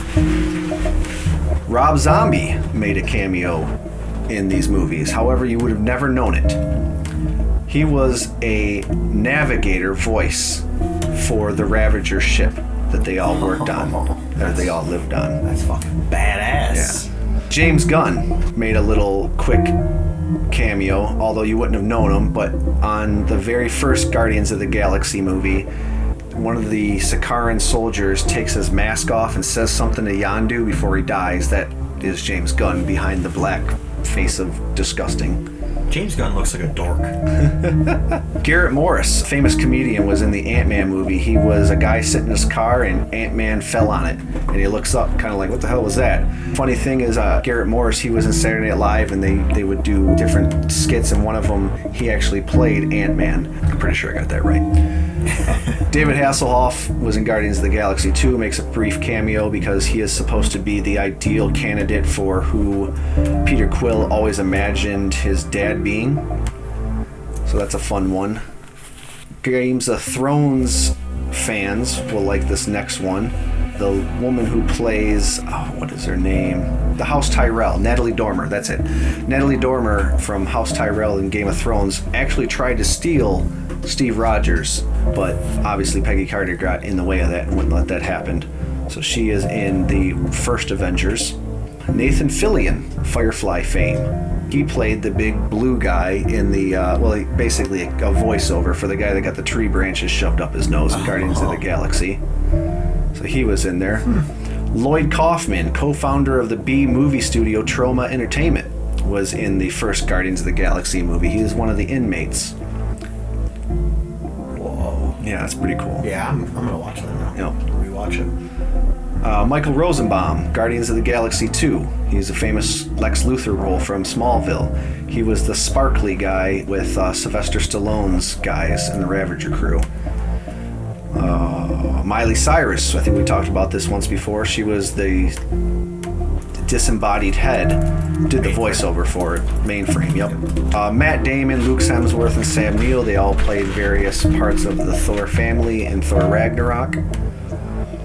Kenneth Branagh, director of the first Thor movie, uh, we know that he does the distress call for Asgardian refugee ship in Infinity War. Let's see if I got any more notable ones here. There's a lot more than this. There's a lot more cameos that come into play throughout these movies beyond just what I've said so far. There's a lot of comic book writers that have cameos throughout these movies. Uh, we talked about one at the beginning of this episode, the guy who kind of came up with all of the stuff for the um, Thanos and the Infinity Gauntlet storyline. Jim Starlin. Yep. Do you regret not being a giant comic book fan after having watched all these? Not really, because I, I've always been a comic book fan, just not this comic book grouping of people. Because I read The Punisher, I read Venom, Right. I read a lot of Image comics, Iron Man, Spider Man, Captain America. That that was very old to me. Uh, we talked about Captain America and how he kind of disappears and how he decides that it's time for him to uh, die. He makes that decision on his own and how he wants to live out the rest of his life. He says, I got one of those things Tony always told me to get. But what do you guys think that says about Captain America at this point? In terms of Captain America's values as a person? Like all of a sudden he's just gonna go back and give up on everything? He's just gonna live the life he was supposed to have led? Yes. He's gonna go marry Peggy Carter, do his thing. Do did what he needed to do. There's consequences of that though. Yeah, it's funny. So now he's consciously aware of things, right? He's gone through all this life of having been frozen and fought all these battles. Right. But now he's just going to sit on the sidelines. What? It's funny that you're bringing this up because in my head, he had still kind of like lived as Captain America for like 60 years. Mm-hmm. Yep. So like he had gone back in time, had gone back with Peggy. Yep. But that doesn't mean she quits sh- what she's doing. Exactly. So I assume they just continue on their life as director of Shield, Captain America, still kicking ass for America. But then they flash to almost looking like no, they both retired at 27 or 26, whatever they would have been. So for me, I was like, well, I'm more excited to hear what did Captain America do fixing the world for the last 70 years. Mm-hmm. That's an interesting one. It would be interesting to see if he did do things to fix the world. You don't know. He may have. But to me, I'm just like, I think he just went and lived a boring life. Yeah. Did the family man thing. It's selfish. Yeah. If so he took his own, per- and again, I guess if anyone deserves to, right? Guy's given up a lot. Yes. At what point does the the good of one? I guess he's satisfied with what he's done in his lifetime as it is. But by the rules of the movie and the time travel and whatnot, just because he goes back in time and lives his life out this way doesn't mean that all those things aren't still going to happen. And obviously, we see he lives to get to the end of Endgame because he's sitting there on the bench. So all this stuff still happened. So his best friend still turns into a Hydra puppet. He still gets tortured. He still gets frozen and brought back to life and memory washed and does all these terrible things. And he sits on the sidelines. He doesn't do anything about it. How about this one? This one's weird. But we know that he traveled back in time. Where did he travel back in time to? Did he travel back in time to the point where he fought on that bomber and got frozen in ice? Obviously not, because he lives out his life. So he had to have traveled back in time before that happened. How do they? And this is the magic of movies. You don't have to explain this. But that other Captain America, that other Steve Rogers still exists. He still fights Red Skull, goes and gets thrown into the ice. Yeah. So is that Captain America still frozen in the ice? Do they ever find him? Or did he just come up with the story like, I jumped out at the last second, Peggy. I wanted to have that dance with you. I think the reason it do- it works is because that Captain America you're asking about is the one who is perpetually going back in time to do what you're talking about. So that Captain Yeah, but America, he's still the same Captain America back in time when he's fighting him to get the Infinity Stone the first time. And he's there and he's like, Hail Hydra. And then the, the that Captain America, the other one, thinks that he is Loki disguised as Captain America. Right. So there's still a double. so he travels back to the 40s. There's still a double. Just please don't do time travel movies anymore. like it just it gives you a chance to be super clever, but it gives you a chance to just be kind of picked apart Yeah. by your audience. Here's what I'll tie it in with. This will kind of probably be my last one. If you're doing time travel and you're disrupting the natural order, is Mordo now a hero in the next Doctor Strange movie? Because if a fan base can be mad about all of the crazy crap that can happen from time travel and how plot holes develop and fans get mad about plot holes. They really do. They'll theorize about them and try to pick them apart and, and poke holes in the movie. So would Mordo now become a fan base hero because he does not appreciate time travel and messing with the natural laws? I think the reason that Mordo doesn't become a fan hero is because I mean, he's obviously not going to be a hero. no, just, I mean, I'm saying, who could you line him up across from that Yeah. you wouldn't prefer the other person? True. Maybe he's such a forget, like boring, forgettable character. I feel bad because I like the actor Yeah. who plays him, and I enjoy the role. But I know it was like only two years ago. But doesn't that Mordo, that little scene at the end of Doctor Strange, feel like it was like not hundred movies ago? Yeah, it feels like it it was so long ago in the storyline. Like it's almost weird that that's what you're gonna, if that's what they choose to go with for Doctor Strange too. It feels so disconnected. Last one. I apologize. Besides nicknames, because we get a couple nicknames: Build-A-Bear, Ratchet, Lebowski, all things that Tony Stark calls Rocket and Thor. I'm sure there were more. Yeah, Ratchet was good. Winter Soldier over Falcon. Captain America gives the shield and the mantle of Captain America to Falcon and not Winter Soldier.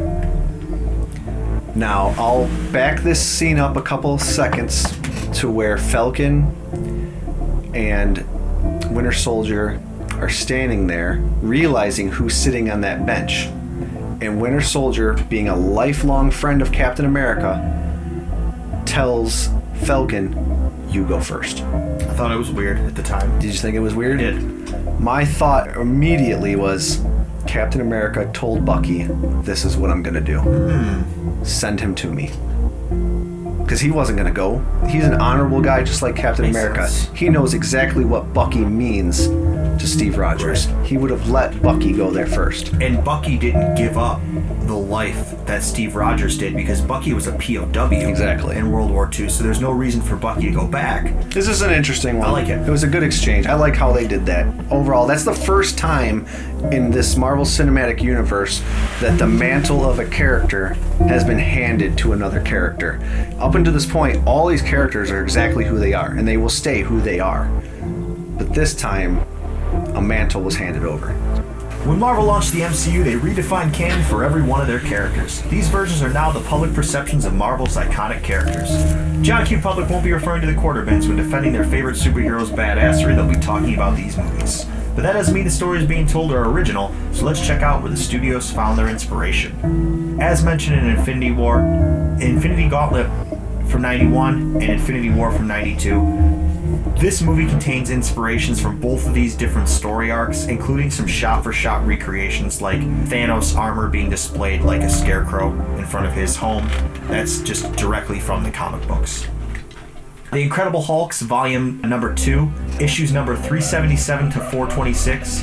This is the creation of Professor Hulk as a character. The Hulk experienced revitalization and popularity during this run by writer Peter David. It's this block of issues that features the introduction of Professor Hulk, who is a fusion of Savage Hulk, Grey Hulk, and David Banner. Bruce Banner. Fuck, I even wrote David Banner. Wow, this guy is out of control. I love David Banner. I would watch the hell out of that movie if it was David Banner who was infused with him. Nobody likes Rob. Wait, what? New Avengers number 11 from 2005, first appearance of Ronin, the assassin alias worn by Maya Lopez when investigating Silver Samurai's connections to Wakanda. And then 16 issues later, also in 2005, New Avengers number 27, first issue to feature Clinton Barton wearing the mantle of Ronin after being resurrected by Scarlet Witch, who had killed him during Avengers Disassembled storylines. Half the fun of watching these movies isn't just what you should be paying attention to, it's little pieces of fanfare hidden in plain sight. It's time for Steve to strap on his floppy ears and share some Easter eggs. So Endgame has a shit ton of Easter eggs in this movie. So I'm just gonna go over just a couple of them. Just burn through what you can. Tony Stark's funeral includes appearances by Michelle Pfeiffer's Janet Van Dyne, Samuel Jackson's Nick Fury, Colby, Smith, Colby Smulders' Maria Hill, Marisa Tomei's Aunt May, William Hurt's Thunderbolt Ross, and one noticeable teenager there all by himself. Do you guys know who that was? No, and that's exactly what I said in the theater. I was like, who the fuck is that kid? I figured it out. I and this isn't from looking it up. We could tell we knew who the kid was, right? I thought maybe he was Tom Holland, but I'm like, no, that's no, because they already showed him with his Aunt May. That's not him. All right, you reveal it to him. Tyler Keener, who was a little boy from Iron Man 3. Played by the same actor, Ty Simpkins. The kid who helped him in Iron Man. Oh, in the Christmas movie. Yeah. Oh, we're connected. That kid. Yes. Yeah. Wow, connective tissue guy. The funeral sequence also includes a callback to the first Iron Man movie. In Endgame, Tony and Pepper's daughter Morgan tells Happy Hogan that she Is this to confirmed? Is this that kid? Because now No, I'm blown. Now I'm blown away. Yeah, it's 100%. Dude, when I, that, that- when I text you last night at like nine o'clock, and I was like, dude, I just figured out who that kid was. I was just like sitting on the couch and I'm like doing my notes, and I'm like, that's a kid from Iron Man. I, I, at first, I thought it was Iron Man Two, and so I'm started googling kid from Iron Man Two. They're like, there's no kid in Iron Man Two. What the fuck? Yeah, the Russo brothers confirmed that there is in the funeral Is scene. it actually him? Like the the, the Yeah, actor that it's played actually him him. and everything? I Yeah, swear to he's got God. long hair. Wow, he grew up. Obviously, it's- that was like what eight years Seven ago. years Yeah. ago, yeah. Okay. All right, that's pretty awesome. Electricity. So Morgan tells Happy that she wants a cheeseburger and Iron Man after Tony escaped from the Ten Rings and made it home. He wants he wants a Burger King cheeseburger. Of course, isn't that the only reference to the first Iron Man movie in Endgame? Tony's last words before he snaps Thanos to death was a direct nod to his final line in Iron Man One. I, am Iron Man. As for Pepper Potts, she gets to suit up again for the first time since Iron Man 3, donning armor for the final battle against Thanos and his army. In Marvel Comics, she has donned armor as a superhero rescue. Although in the comics, her armor is just straight up just to rescue people, hence the name, but it does not pack all the firepower we see in the movie. There is a bittersweet callback to Captain America the First Avenger when Cap, as they about to travel back in time to return to Infinity Stones, tells Bucky, Don't do anything stupid till I come back. Yeah. To which Bucky replies, How can I? You're taking all the stupid with you. This is basically the same exchange that the two exchanged before Bucky went to war. Elsewhere, the Asgardians who survived both Ragnarok and Infinity War have found a new home on Earth in its location that is seen before in the MCU. Their community of new Asgard was originally in the Norwegian village of Tonsberg, which was the site of the battle between Odin's army and the Frost Giants in the first Thor movie. It also appeared in Captain America: The First Avenger, where Red Skull rolled into town to steal the Tesseract. Norway is also where realize Odin that. died in Thor Ragnarok. New Ask does have an, a Marvel Comics president. In the comics, Asgard re- relocated to Earth as a whatever. In the comics, Asgard relocated to Earth as a floating city above Broxton, Oklahoma, while the new name New Asgard came from an alternate universe Asgard that merged with New York City. And now we're going to be talking about the last ever Stan Lee cameo. During a trip to 1970, you see a car blasting loud um, rock and roll music. Blast White is like, "Make peace, not lo- love, man." Yeah, it was pretty cool. You see that it's Stan Lee. They CGI'd his face to make him look exactly how he did from in the 70s. And then you see on his bumper sticker, it's pretty much said "Nuff said," which was one of his catchphrases back when he was making comic books. Nice. If you enjoy what you've heard so far, our website is theunderchannel.com. More episodes are available on YouTube, iTunes, and Stitcher, and now on Spotify. And you can find us on Twitter, Facebook, and Instagram. The time has come for the Marvel Cinematic Universe Giant Size Trivia Challenge. Erin and Steve have faced off daily to determine who was really paying attention as they attempted to slog through these films. Scores have tallied throughout the month, and the end, whoever's answered the most questions correct will be crowned the, the winner. As I said, I was going to add five additional questions to the end of this to give Steve a fighting chance, but after no showing back in Infinity War, you're actually 10.5 points out, Steve. So I am going to go ahead and award the victory to Erin. To Erin for the. For, I, I just. This sounds like laziness. He didn't want to come up with questions. He couldn't. He couldn't do it. I have all five questions. Oh.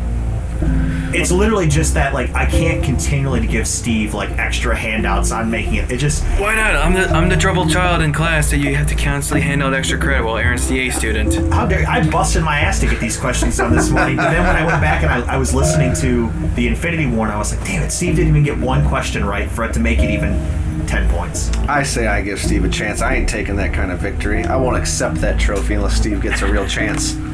No, he doesn't have a chance. He has a chance. He's only ten points behind. Each point, each question he gets right counts as two. Still can't win. He's ten point five behind. Yeah, but that half point was kind of chintzy, so he can at least have a chance to tie. I say give out the questions, question master. All right, I'm going to give out the questions. I have five questions. The first one goes to Erin. His question's worth one point. The second question that goes to Steve. That question's worth two points. Uh, then the third, fourth, and fifth questions. Those are open to whoever answers first. I've given both gentlemen a buzzer. Erin, your sound is Steve, your sound is. Gentlemen, I do need to hear that buzzer before those final three questions. All of those are worth two points for Steve and one point for Erin. Question number one Erin, what stadium is shown completely deserted five years after the snap? I actually know this one. Fuck. I know it's in New York.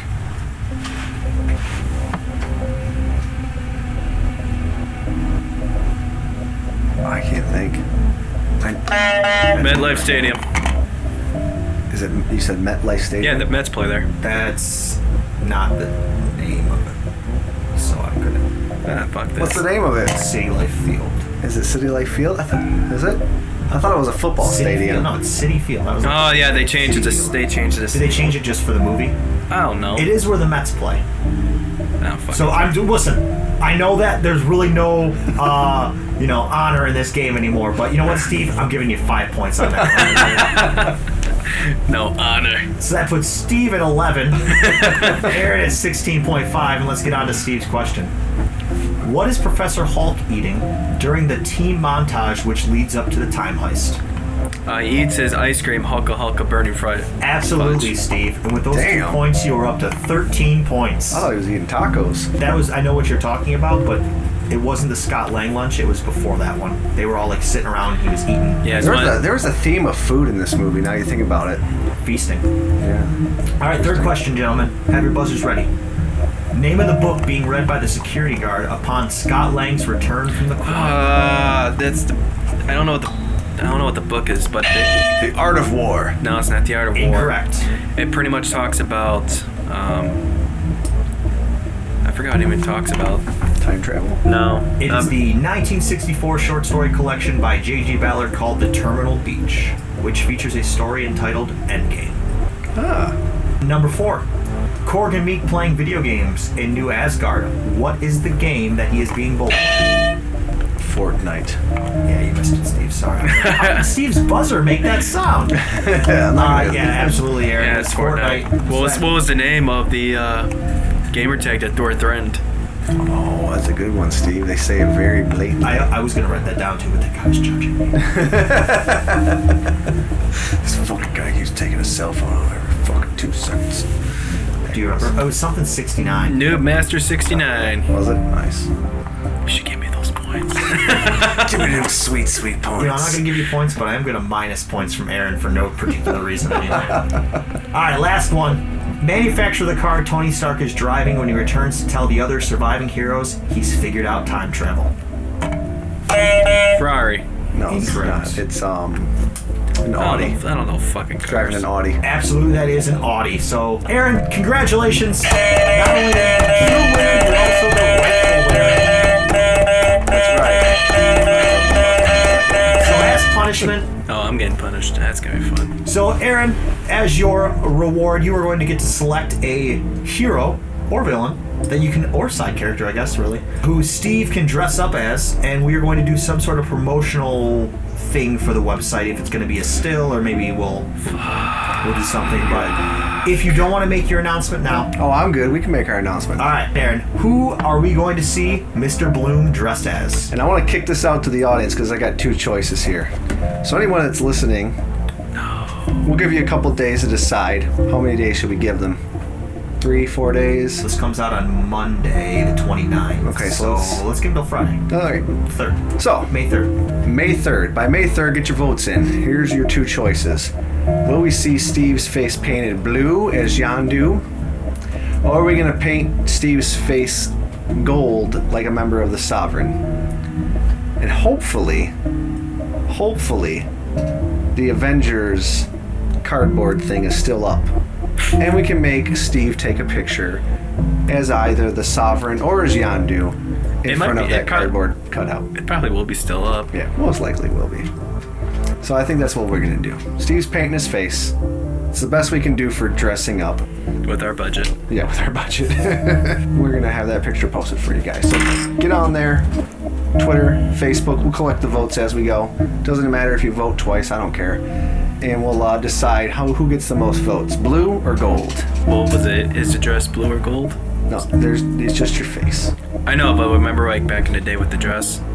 Like a couple years ago. Oh God! We're gonna do that to people. We're gonna have them guessing what color your face actually is. I voted gold. Damn it! I know the gold one. And with that, we end the show. But fear not, we shall return for any additional installments of the Marvel Cinematic Universe as they are added.